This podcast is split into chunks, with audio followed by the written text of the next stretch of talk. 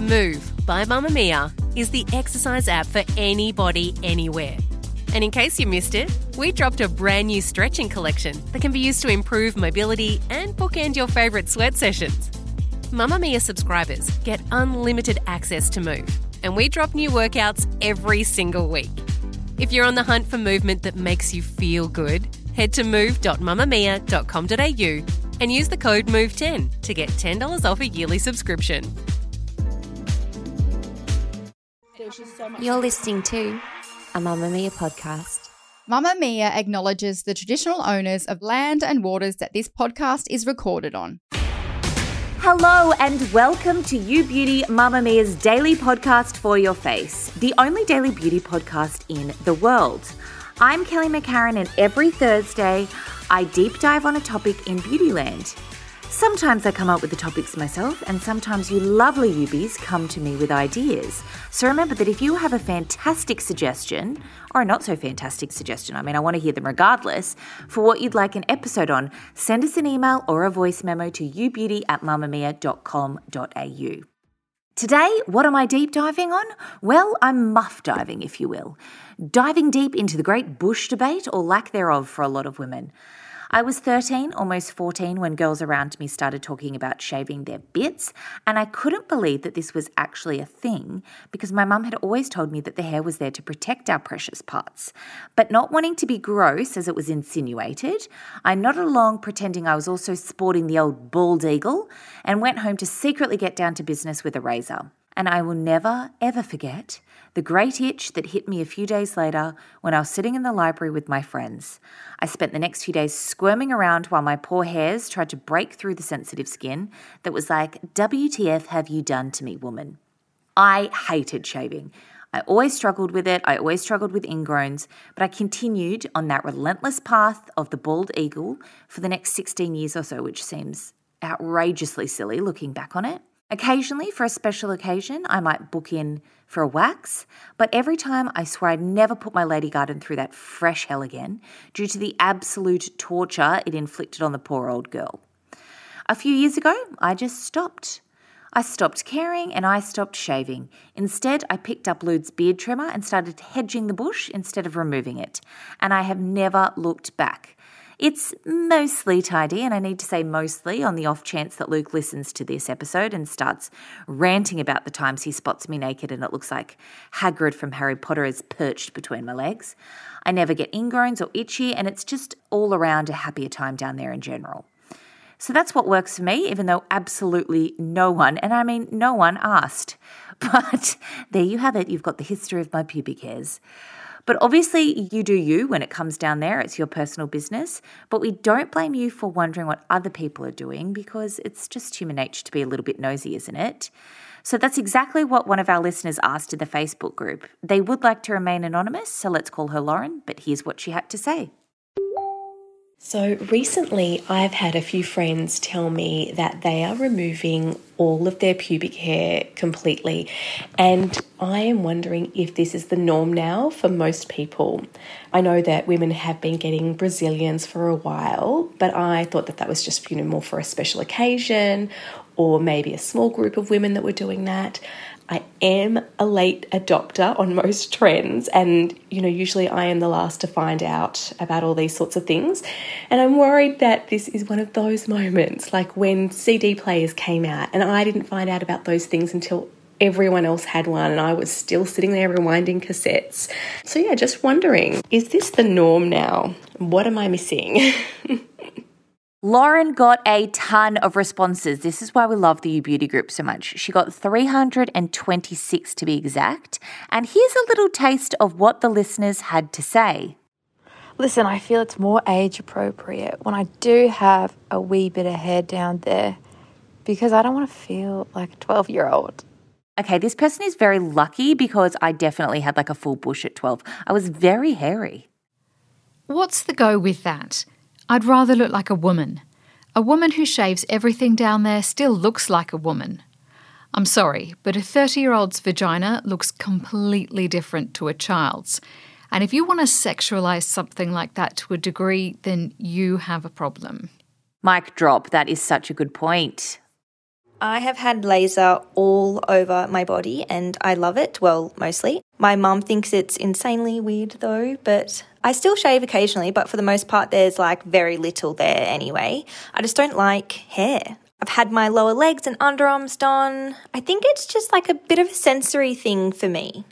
The porn industry has a lot to answer for. So sad women feel like they have to do this.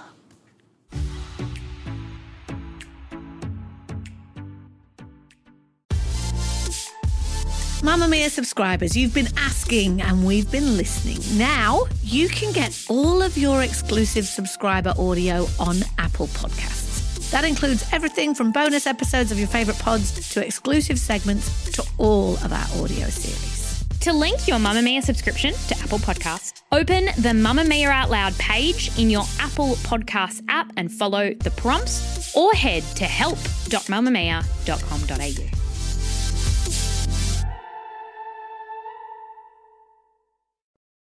So, to really get across what the Ubies are doing with their bush these days, I put on my investigative journalist hat.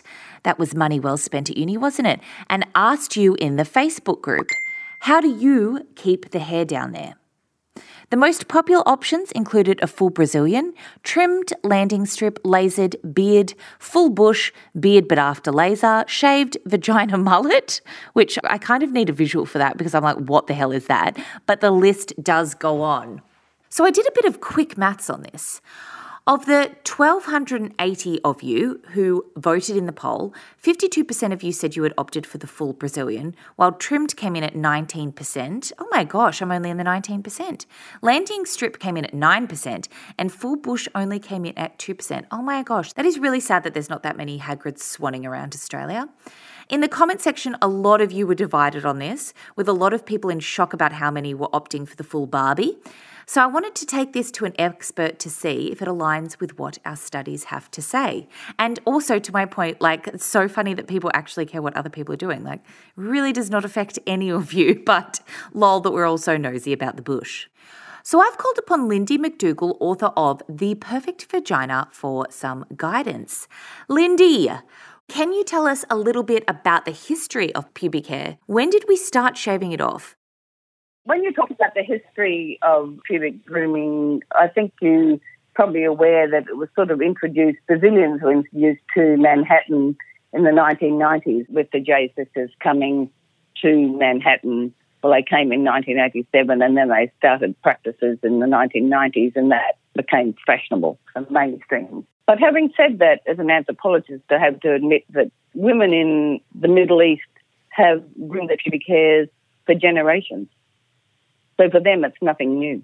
I don't think it, it, it might be something that has been a few decades in the West. Why do you think people are choosing to take it all off? How much does this have to do with porn and social media? I'm not over convinced that to do with pornography or the media. I think those are subliminal things that affect. We all are affected by what we read, what we see, and everything. But most women have adopted it as just a part of like painting your nails and plucking your eyebrows.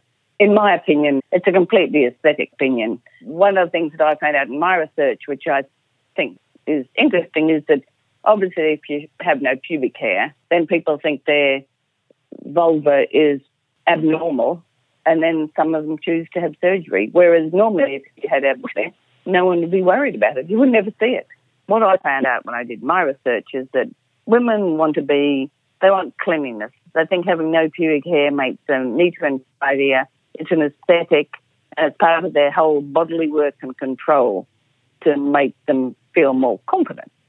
I think all the social pressures like porn and ideals in magazines and things, they're all subliminal things, but so is everything else we do about our bodies. Women are growing out their armpit hair, their leg hair, and I know our poll didn't reflect this, but do you think the bush might be about to make a rebound anytime soon? I'm a medical person originally, so what I do know is that having no pubic hair can cause irritation and infection because of friction when you're having sex, obviously, and also, yeah, the bush is there for a reason. You know, it's like we have hair in our nostrils and things. that to stop bacteria getting in. So there are things for which having a bush is a good thing. I have got something interesting to tell you is that I am reviewing an article or have reviewed an article, but they have done recent statistics which suggest that with COVID, people are doing less pubic grooming, that beauticians haven't been available. Do you think people are taking their partners into consideration? Yes, I do. But I think we do that about whether we dye our hair or go to the gym. Pubic grooming and cosmetic surgery is just an extension of that. I have a study here that was done where it said that they asked some men about what they thought they liked, and 50% of the male respondents said they wanted it completely bare, 44% cosmetic garden, and only 6% said all natural. So although women find this information somewhere, their boyfriends mightn't tell them. So of course it has an underlying influence. To me, is it our decision to do something to our to wear nail polish, or do you think it'll make your partner think you look better? I don't know the answer to that.